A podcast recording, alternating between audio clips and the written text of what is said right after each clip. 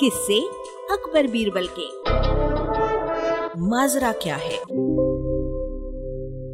बादशाह अकबर के दरबारी गण और प्रमुख सभासद अपने दीवान बीरबल से ईर्ष्या किया करते थे।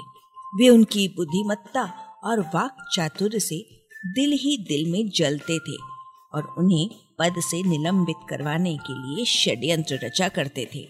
षड्यंत्र रचने के लिए उचित अवसर आते ही रहते थे। एक दिन बीरबल दरबार में अनुपस्थित थे। बीरबल का अहित चाहने वालों के लिए ये शुभ अवसर था।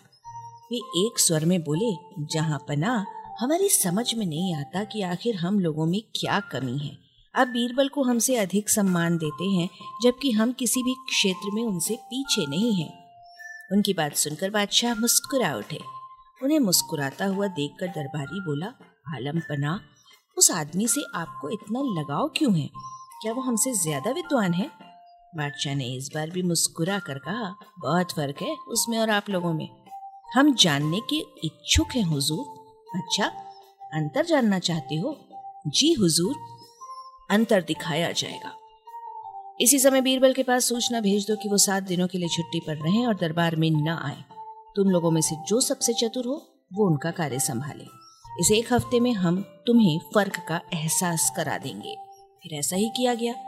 उन लोगों में जो सबसे चतुर था, उसे बीरबल के स्थान पर नियुक्त कर दिया गया। बीरबल को सप्ताह भर के लिए छुट्टी दे दी गई। बादशाह उन सब की परीक्षा लेने का उचित अवसर खोजते रहे। एक सप्ताह खत्म होने को आ गया। तब बादशाह ने दरबारियों को एकत्र करके उनके द्वारा चुने गए उस चतुर व्यक्ति से कहा, हमारे महल के पिछले हिस्से में कुतिया के बच्चों की सी आवाज़ें आती रहती हैं। देख कर आओ, माजरा क्या है? जी, बहुत अच्छा महाराज। कहकर चतुर व्यक्ति चला गया। थोड़ी देर बाद लौटा। क्या माजरा है? बादशाह ने मुस्कुराकर पूछा, कुतिया ने बच्चे दिए हैं, हुजूर? वे ही कूं करते रहते हैं? बादशाह ने पूछा, वे कितने बच्चे हैं? हुजूर, मैंने तो गिने नहीं। जाओ, गिन कराओ बादशाह बोले।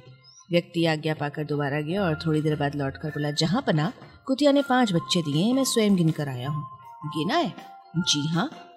अच्छा फिर तो तुमने ये भी ज़रूर देखा होगा कि उसमें कितने नर हैं और कितने मादा। बादशाह ने मुस्कुराते हुए कहा, वो चतुर व्यक्ति चकरा गया और बोला, जहाँ पना ये तो मैंने नहीं देखा। तो जाओ देख कर आओ।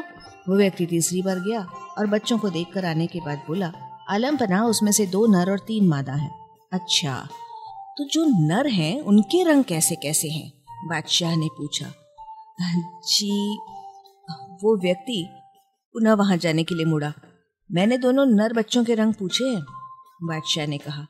जी पर इस बात पर तो मैंने ध्यान ही नहीं दिया।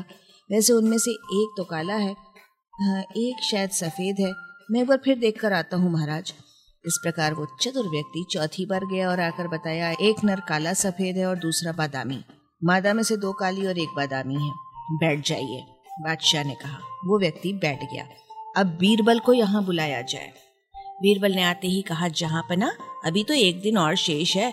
मैं परसों अपने काम काज पर आ ही जाता। ज़रूरी काम है, बादशाह फटाक से बोले। बीरबल ने नम्र भाव से कहा, जी सेवा बताइए महाराज। हमारे महल के पीछे के भाग में अजीब सी आवाज़ें आ रही हैं, जैसे कुतिया के बच्चों के कू कू की कभी गुर्राने की। देख कर आओ, माजरा क्या है? और जरा जल्दी लौटना। जी आलम पना कहकर बीरबल चले गए और थोड़ी देर बाद लौटे। बादशाह ने प्रश्न किया, क्या चक्कर है? कुतिया ब्याई है, पाँच बच्चे दिए हैं, वे सब कू कू करते हैं।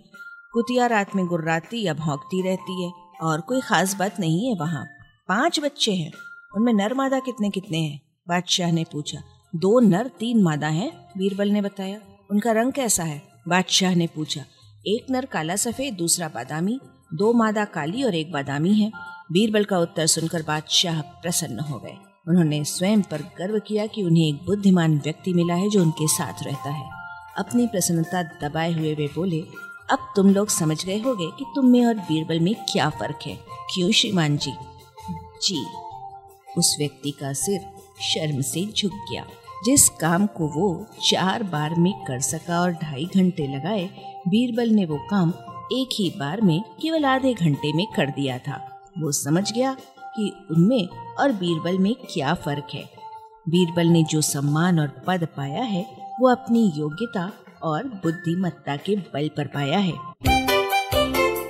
वाचक स्वर संज्ञा टंडन, अरबा की प्रस्तुति।